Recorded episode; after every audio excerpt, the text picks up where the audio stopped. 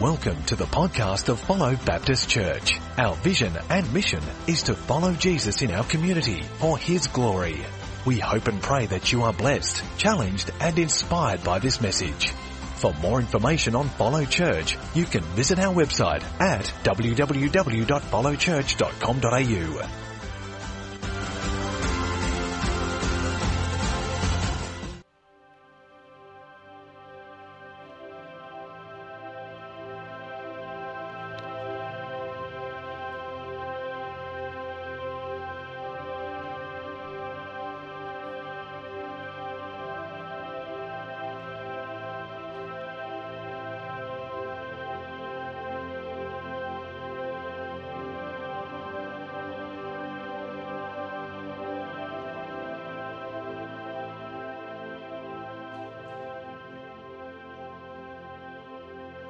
The Lord is my shepherd.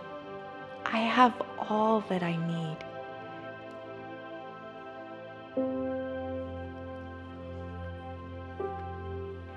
He lets me rest in green meadows.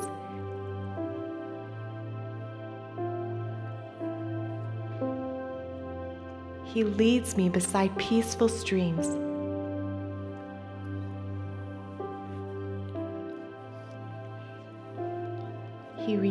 My strength.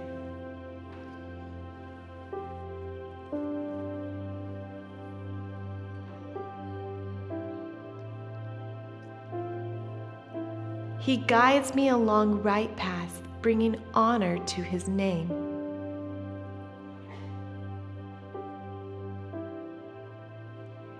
Even when I walk through the darkest valley, I will not be afraid, for you are close beside me. Your rod and your staff protect and comfort me. You prepare a feast for me in the presence of my enemies. You honor me by anointing my head with oil. My cup overflows with blessing. Surely your goodness and unfailing love will pursue me all the days of my life.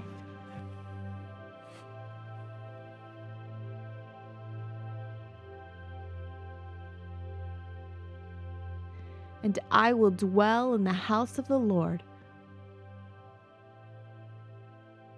forever.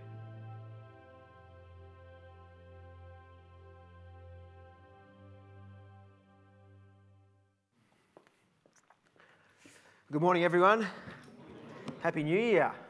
It's great to be gathered together for the first time in a new year to praise and worship God. I've had a good New Year so far. I've got a new shirt. My wife says it's the worst shirt she's ever seen. I've had seven compliments so far this morning. So it means there's a couple of hundred people who haven't said anything, but I'm assuming you're with the people that have complimented me. Uh, but it's a great start to the year, and I am hoping and praying and believing that 2018 is going to be the best year yet for you personally and also for us as a church as we continue to share the good news of Jesus right throughout this region and beyond. Today we're starting a summer series. We want to get off to a good start, and so we're starting a summer series today in the book of Psalms. And I think it's a good book to do in holiday time because at this time of year a lot of people are away. Uh, but every psalm is unique and different. And so if you miss a week, you can come the next week and you don't miss part of, of a series. You actually get to hear a new psalm, and, and the, the goodness that each psalm brings is new and fresh every week. And so I have done my maths this week, and I thought maybe we could do psalms every January. And I did my maths, there's 150 psalms. And so if we spend a couple of weeks on Psalm 119, which is 176 verses, um, that gives us 38 Januaries of Psalms, which will about, about, see me out. So that's pretty good. And so I thought, yeah, we could start a new trend this year and do Psalms. It's a great book to do it. But all, in all seriousness, I love the Psalms. Try and read one every day. And I love the transparency, particularly of the Psalms. Many of them were written by David.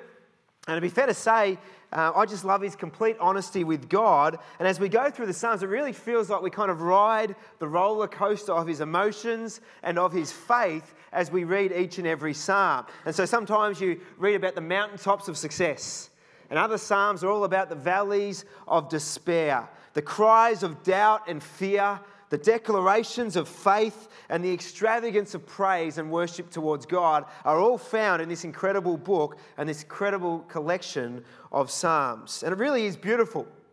And considering all of that, we've titled our series Life Real. Uh, it's kind of like a life reel of David's life, but we've spelled it R E A L because this is a snapshot of what our lives are like. This is real life. And I think that's pretty clever, but you guys, judging by your expression today, you don't agree. That's okay. Life real, real life, life real. Uh, hopefully you get it. But it's a great uh, series to start and to do in January. And today we're starting with my favourite psalm, Psalm 23. And I think it's easily the most popular psalm in the Bible by both people of faith and people who profess no faith whatsoever. A quick Google search, and you'll find a list of current music artists who have quoted Psalm 23 in their songs. Uh, Pink Floyd quoted Psalm 23. Anyone like Pink Floyd? Everyone over 50 puts up their hand. Yeah, you like Pink Floyd. Um, for others, The Grateful Dead, U2. Uh, for people my age, you might remember Coolio, who sung Gangsta's Paradise from the Dangerous Minds soundtrack. And the very first line, though I walk through the valley of the shadow of death. I take a look at my life and realize there's nothing left. I could keep going. I'm a closet rapper, but I won't. I won't keep going this morning. Um, but speaking of rappers, Tupac. Tupac, the 25 year old guy that was shot dead a number of years ago, uh, a world famous rapper, he used Psalm 23 in one of his songs. Uh, how about this one? Marilyn Manson used Psalm 23 in one of his songs. Kanye West and Megadeth all use Psalm 23 in their songs. Now, just to put your mind at ease, you won't find many of them on the follow playlist on Spotify, but it does highlight that it's a very well known psalm, and I think there's a good reason for that. The imagery used in this psalm and the promises found within it are nothing short of absolutely stunning. For me, Psalm 23 is my go to passage when life gets difficult. I love going to this psalm, and I don't read it as much as I meditate on it. And as I meditate on Psalm 23, I find each line of the psalm brings amazing comfort in every season of life. I find myself literally being calmed by the Holy Spirit as I read verse by verse. Today, I want to try and capture that. And I want this message to be meditative in a lot of ways. And there'll be times where I pause for 30 seconds to a minute throughout this message. And I want to warn you, it will be uncomfortable. It'll be very uncomfortable because we don't uh, tend to make time and space in our lives to regularly pause and reflect. But as we pause this morning, you might want to close your eyes or bow your heads. And I would encourage you to meditate on the words of this psalm and allow them to wash over you, trusting that the Holy Spirit will bring refreshment and comfort as we prepare for a new year. But before we get to that, I think we need to talk about sheep and the shepherd. So let's start with the sheep. There's three things I think you should know about sheep. Number one, sheep are dumb. A couple of years ago, there was a guy in Turkey who was a shepherd. He had a flock of 400 sheep. But this shepherd could go on no longer. He'd had enough of life, and he decided he was going to end his life by walking off the edge of a cliff. And so he walked off the edge of the cliff, plunging to his death. And if he didn't die from the fall, he would have died as 400 sheep followed him off the edge and landed on top of him. The sheep are incredibly dumb. Not only are they dumb, sheep are directionless. Have you ever heard the saying, sheep are prone to wander? Well, they are. They don't seem to have any sense of direction and sometimes any sense of purpose in life. And there are times where they simply just wander off, like space cadets just wandering off, uh, which is exactly why they need a shepherd. Sheep are directionless. Thirdly, the third compliment is that sheep are defenseless. Sheep can't fight. They can't defend themselves. They are completely vulnerable to all the predators that they find around them. And if they're left to fight for themselves, they will soon be roast lamb in no time, which I'm quite happy about because they are very yummy. Sheep will not survive without a shepherd. Sheep are defenseless. Now, consider all of that this morning and ask yourself this question Who are the sheep in Psalm 23? Repeat after me I am, I am. dumb, directionless, and defenseless. You don't have to say that. Turn to the person next to you and say, You are. Much easier to do that. But what this passage is highlighting is that we are sheep. And if we are sheep, we desperately need a shepherd. And so let's talk about the shepherd this morning. Here's an interesting fact this psalm was written by David after he had become the king of Israel. So he's become king. Now you might remember David started off as a shepherd boy. You might even remember the story when David was anointed king. David was one of seven brothers. And the prophet Samuel went to his father Jesse and said, Bring out all your sons, because I'm going to anoint one of those boys the next king of Israel. And so Jesse brings out his first six sons. And Samuel works down the, the line going, No, no, no, no, no. And he says, Is that all you've got? And he says, No, I've got one more. But I didn't bring him out because he's the youngest. And not only is the youngest, but he's just a shepherd boy. And so Samuel said, Bring him to me. And as soon as he came, he, he said, said of David, He said, He's the one. And he anointed him the future king of Israel. Now, this was an incredible thing because how could he possibly be king? Becoming king was a massive upgrade on being a shepherd boy. A shepherd was seen as the lowest occupation you could possibly have. A job for commoners working with stinky, dumb, defenseless, directionless sheep. And we know that God is often described in Scripture as the king. But here in this beautiful psalm that describes who Jesus is, King David doesn't describe him as the king, but he instead describes him as the shepherd. And I think that's significant. He knew that the Lord was the king of the earth and everything in it. He knew that people looked down on shepherds, so why would he describe Jesus as a shepherd? Well, I think he did it because he knew intimately what a shepherd was like, and he knew exactly what a shepherd did. Shepherds lived with their flock. They actually dwelled among the sheep. And everyone else might see sheep as useless animals, but not the shepherd. The shepherd loves the sheep, he protects them, he fights for them, he tends to them and cares for them. And if necessary, he will lay his life down for his sheep. And for a shepherd, he intimately knows his sheep, he knows each of them by name. Now, Kim and I semi regularly have the privilege and opportunity to go and visit couples who have a newborn baby. And we go in and we see the newborn baby and we do all the things you're meant to do when you visit a baby. You ooh and you ah and you say, oh, wow, they're so cute, beautiful. What a, what a gift from God. We drop off a present and then we go home. But this is how the conversation goes on the way home. Kim will say, wow, did you see that baby? The eyes, just like its dad a spitting image of the dad, but the nose, little button like, like the mum. And do you see the hair? It's, a, it's kind of fine, a little tinge of red, just like the dad, but the fingers, just like mum. And the little feet, I reckon there's a bit of the dad in the feet. And, and you know, the expression was all mum. It was all mum. Did you see that? And, and to be honest, I was in the same room. I had the same lighting. I had the same everything. And you know, I don't mean to offend anyone this morning, but you know what I saw? I saw a baby saw a baby. And you might think your baby is the cutest baby that's ever lived, and we know that's not possible because my kids were. But if we're honest, they kind of all look the same. And if you want a proper verdict on how good looking your child is, come back in 20 years and we'll have a better idea. But for now, we just pray and say, Good luck. but if it's hard to tell kids apart, how much more difficult would it tell, be to tell sheep apart? I think that's why we say if you can't sleep, count sheep because they all look exactly the same. One, two. That's what sheep do. They're just sheep, but not for the shepherd. Every one of them for the shepherd is unique. Every one of them is precious. You might remember in Matthew 18, Jesus tells the story of a shepherd that has a hundred sheep, and he's got these hundred sheep, but one wanders off. And the shepherd doesn't say, Oh, well, dumb thing, 99 more where that came from, baby. I'll just keep these 99 and don't worry about that one. No, no, he makes sure the 99 are safe and then he goes to find the one, the one sheep, to rescue that sheep and to bring it back. Because he loves each and every sheep. Every sheep is unique, every sheep is precious. And so let me ask you the question again Who are the sheep in Psalm 23? To you and me. I think it's fascinating that Jesus describes himself as a good shepherd in John 10. He says, I am the good shepherd. I know my sheep and they know me. And I lay my life down for the sheep. Now, here's the stunning thing that Jesus, the great shepherd, doesn't just fight for his sheep as the shepherd, but in order to save them, he becomes one of them and he humbles himself even to death, death on a cross. The good and great shepherd himself becomes the perfect, spotless Lamb of God who dies for the sins of the world. You know that sheep might be dumb. But did you know that they never forget a face?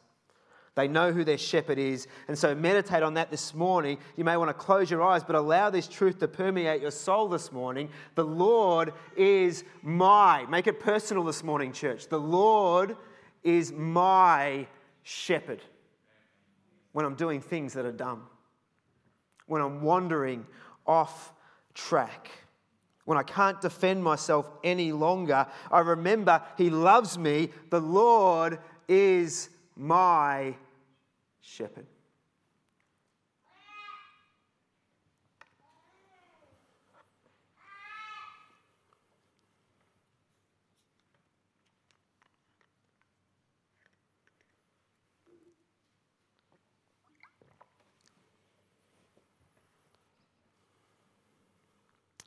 The Lord is my shepherd, I lack nothing. I love that thought, but I must say I like the more traditional version better. It says, The Lord is my shepherd, I shall not want. And I like that because it carries a double meaning depending on the emphasis you use. It works as both a declaration and also a decision. Firstly, it can mean I lack nothing because the Lord provides our needs. He is Jehovah Jireh, our provider. In Matthew chapter 6, we know that passage well, don't we? And don't worry about what you're going to eat or drink or what you're going to wear. But seek first the kingdom of God and his righteousness, and all these things will be added to you. We don't have to worry about all those things because Jesus provides for us in incredible ways. The Lord is my shepherd, so I shall not want. It's a declaration of faith that he will provide. But it can also be a deliberate decision not to want more than what he provides. And it's powerful because one of the reasons I think we struggle to rest in the Lord is that we have this unhealthy and insatiable desire for more. We get money, we want more money. We get one car, we need a faster one. We get a job, we want a promotion. We get an iPhone, we need the new version. We get a house, it's got to be bigger. The world tells us that what's needed to be successful is to keep moving up the rungs. But let me tell you a secret this morning it never satisfies. It never satisfies. It's like chasing the wind. You'll never find satisfaction in those things apart from Christ. So we have this constant striving that the book of Ecclesiastes describes as meaningless, and we're never content. It's never enough. So we work ourselves to exhaustion, we rack up debt, which builds stress in our lives. And so maybe in 2018, the Holy Spirit is convicting you to meditate on these words. If you're one of those people, you're in a season where you keep looking to the temporary things of this life for ultimate joy and satisfaction and peace, maybe today God is challenging you to lift your eyes from the temporary to the eternal King as your ultimate source of joy and peace and provision. Today, it's a declaration of contentment as well as a statement of faith. Is Jesus enough for you? Or is it Jesus plus? The Lord is my shepherd, I shall not want.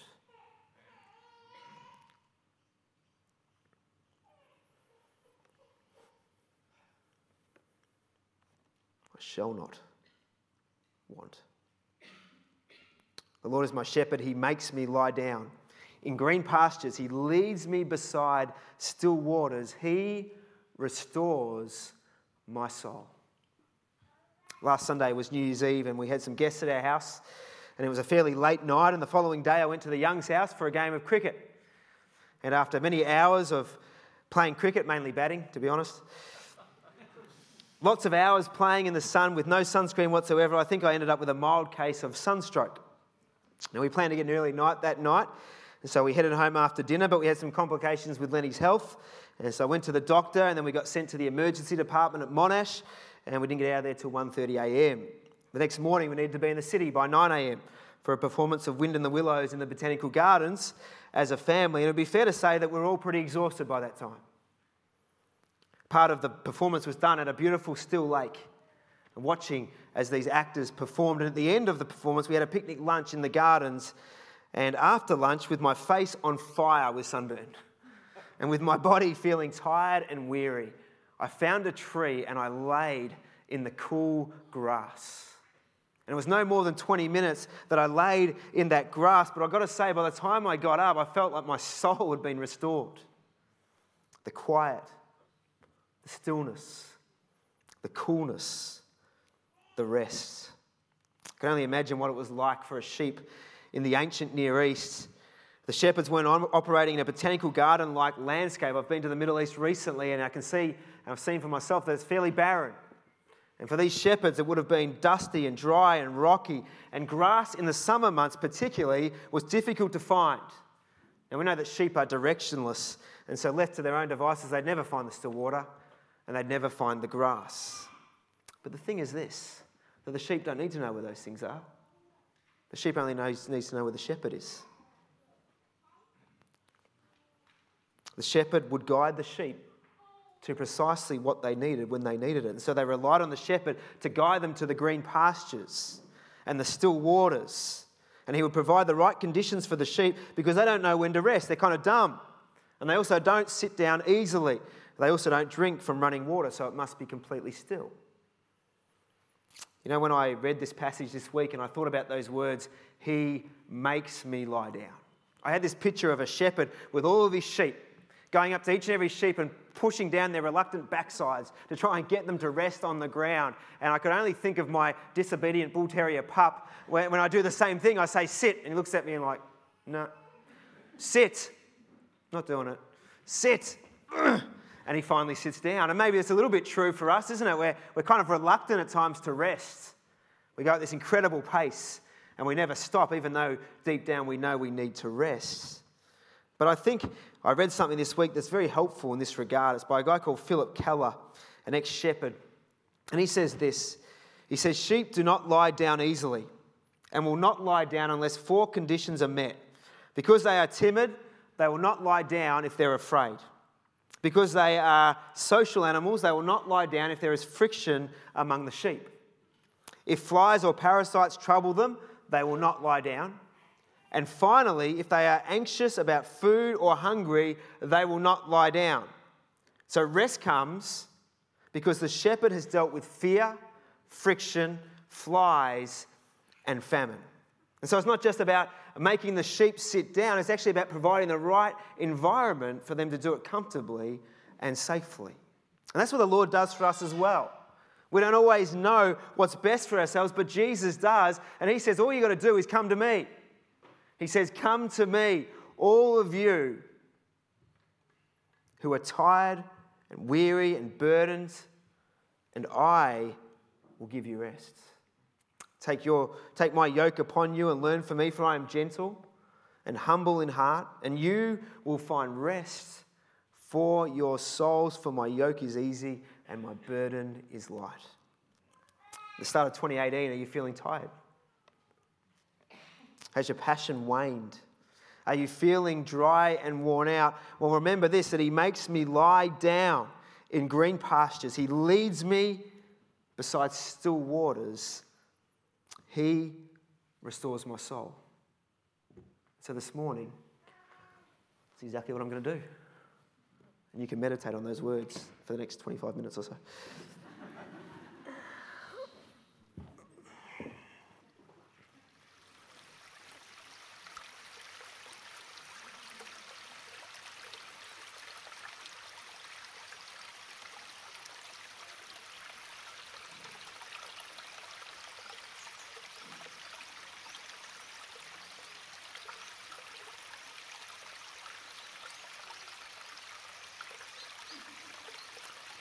I'm doing physically, I encourage you this year to find times to do this spiritually.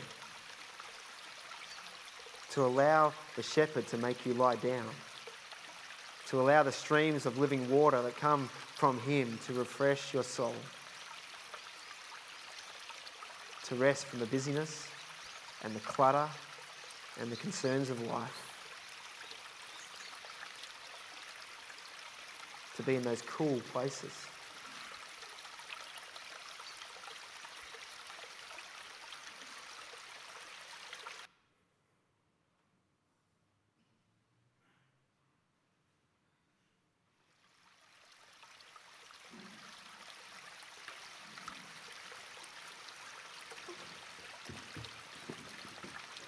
Don't get up now, I'm going to nod off. He makes me lie down. Green pastures. He leads me beside still waters. He restores my soul. He guides me along the paths of righteousness for his name's sake. I think all of us need to remind ourselves from time to time that we're not the great I am, he is. Often we say that we're serving God for his sake. But when you peel back the layers of religious language, what is revealed is a heart that strives for recognition. A servant who wants everyone to know everything they do. A life that's lived for our own sake, not for God's. So the question is today are you wanting to be God this year and make it all about you? Or are you wanting to serve God and make it all about Him? I think at the start of a new year, it's good to reevaluate our motives and our passions and what drives our hearts to see if it lines up with what it's meant to line up His glory. See if it lines up with the vision and mission of our church. The vision is Jesus. The mission is to follow Jesus in our community for His glory. It's not about making a name for ourselves and saying, look at us. It's about making a name for Him and saying, look at Him. He's awesome. He guides me along the paths of righteousness for His name's sake. Though I walk through the valley of the shadow of death, I will fear no evil, for you are with me. I love this part of the passage. And there's a couple of things I love about this particular verse, verse 4. What I know about a shadow is this that a shadow only exists if there's a light. No light, no shadow. Complete darkness. So a shadow only exists if there's a light. Though I walk through the valley of the shadow of death, I will fear no evil, for you are with me. Jesus is the light of the world, which tells me, church, there's not a single trial or trouble or season or crisis or tragedy or sadness you will ever walk alone because Jesus will be with you always. He's the light that pierces through our darkness. And so this year, when you're going through those difficult times thinking, God, where are you?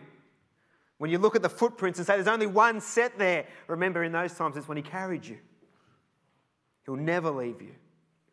He'll never forsake you. The second thing I love about this passage is it says, though I walk through the valley of the shadow of death. Now, if you're a pessimist, you'll say, okay, great, I'm going to have to walk through trials. If you're an optimist like me, you're going to say, I walk through. I walk through it. I walk through the valley of shadow of death. I'm not running, I'm not screaming, I'm not panicking. I'm walking. Notice we don't sit there. We don't stay there. We don't dwell in the valley of the shadow of death as I walk through. as I walk through the valley of the shadow of death. You're going through a dark season in your life. Do you feel like you stumbled? Are you dwelling in a dark place? Have you given up? I want to say to you this morning don't give up, get up. Get up and walk. How can you do it? Because the Lord your God is with you. Have I not commanded you? Be strong and courageous. Do not be afraid, do not be discouraged, for the Lord your God will be with you wherever you go. Though I walk through the valley of the shadow of death, I will fear no evil, for you are with me.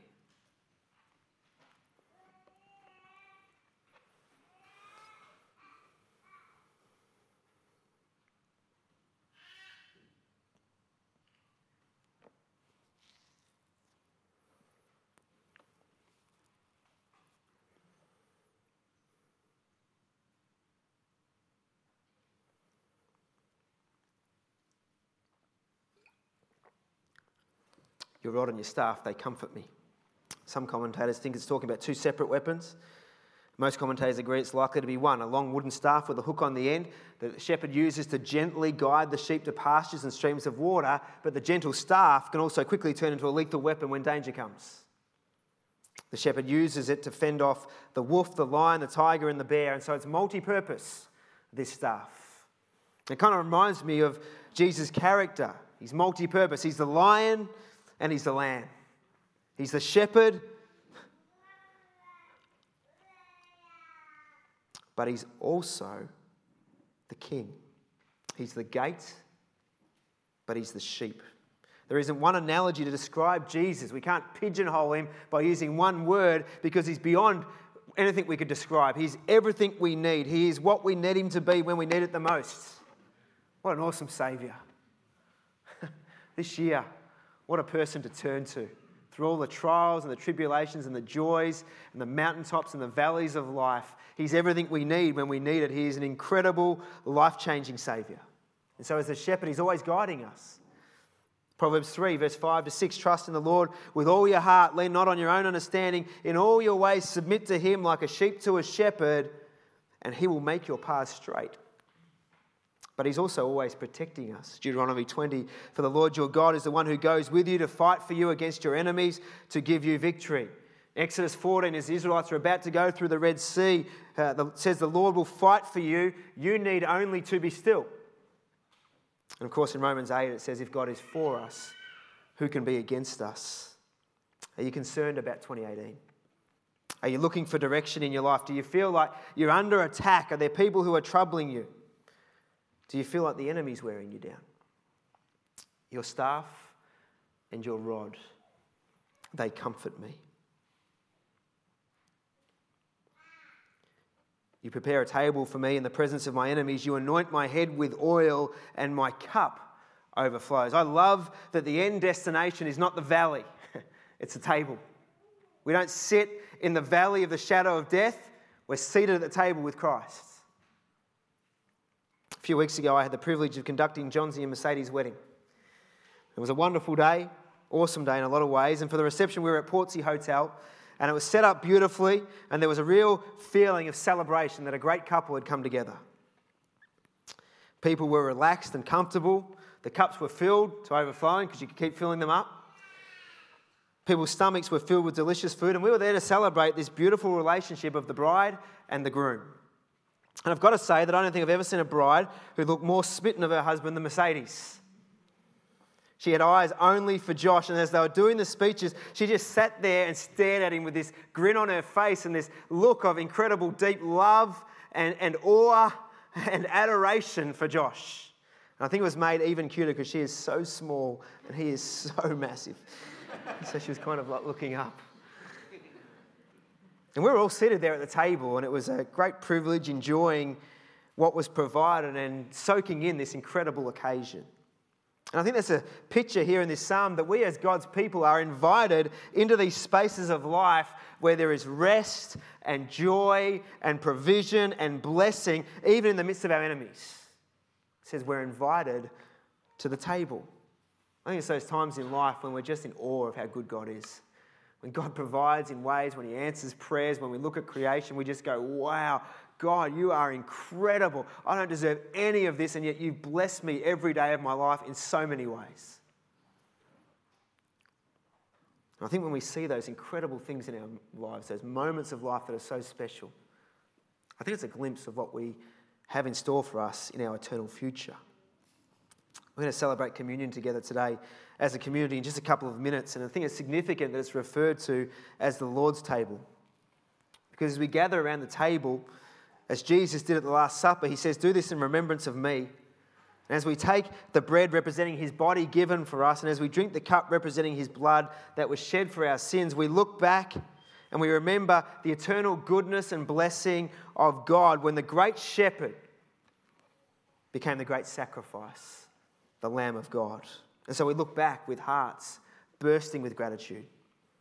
But we also look forward with hearts of expectation. We look to the present as well we remind ourselves that God provides for us in many ways, that He's working all things together for good, but we look forward with hearts of faith and great expectation. At that first Last Supper, Jesus took the cup, and when He'd given thanks, He gave it to His disciples, saying, Drink from it, all of you. This is my blood of the covenant, which is poured out for many for the forgiveness of sins. But I tell you, I will not drink from this fruit of the vine from now on until the day when I drink it anew with you in your Father's kingdom the very end of the Bible, we turn to Revelations chapter 19, and it tells us about that day. It describes another feast, another table, another wedding. And it's a celebration held for all those in Christ, and it happens in the midst of our enemies. But the very next scene describes the devil being destroyed once and for all. It's the wedding of Christ. And this time, we're not just guests watching some, a couple get married, but this time, we're the bride, his church. It's the wedding of Christ and us, his church. And let me read how it's described in Revelation 19. It says, Then I heard what sounded like a great multitude, like the roar of rushing waters, and like loud peals of thunder, shouting, Hallelujah! For our Lord God Almighty reigns. Let us rejoice. and be glad and give him the glory, for the wedding of the Lamb has come, and his bride, you and I, has made herself ready. Then the angel said to me, Write this Blessed are those who are invited to the wedding supper of the Lamb. Just as Mercedes looked up to Johnsy, Johnsy's a fine specimen of a man, but he's got nothing on Jesus. And that day we'll look up to Jesus, not just with an adoration, but with a deep sense of reverence and love. We will bow our heads in worship and praise to the King of Kings who has saved us, his church.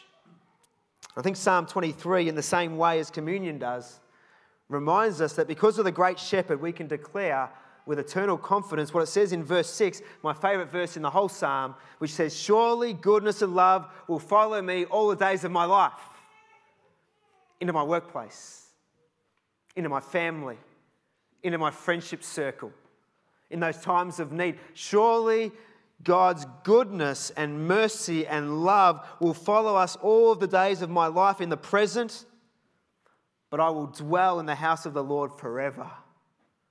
That's our future. What an awesome promise that is. Lord God, we thank you so much for this time around your table to remind ourselves of all you've done, all you're doing, and all you'll do in the future. Lord, we are so in awe of you at the start of a new year. We remember that your mercies are new every morning.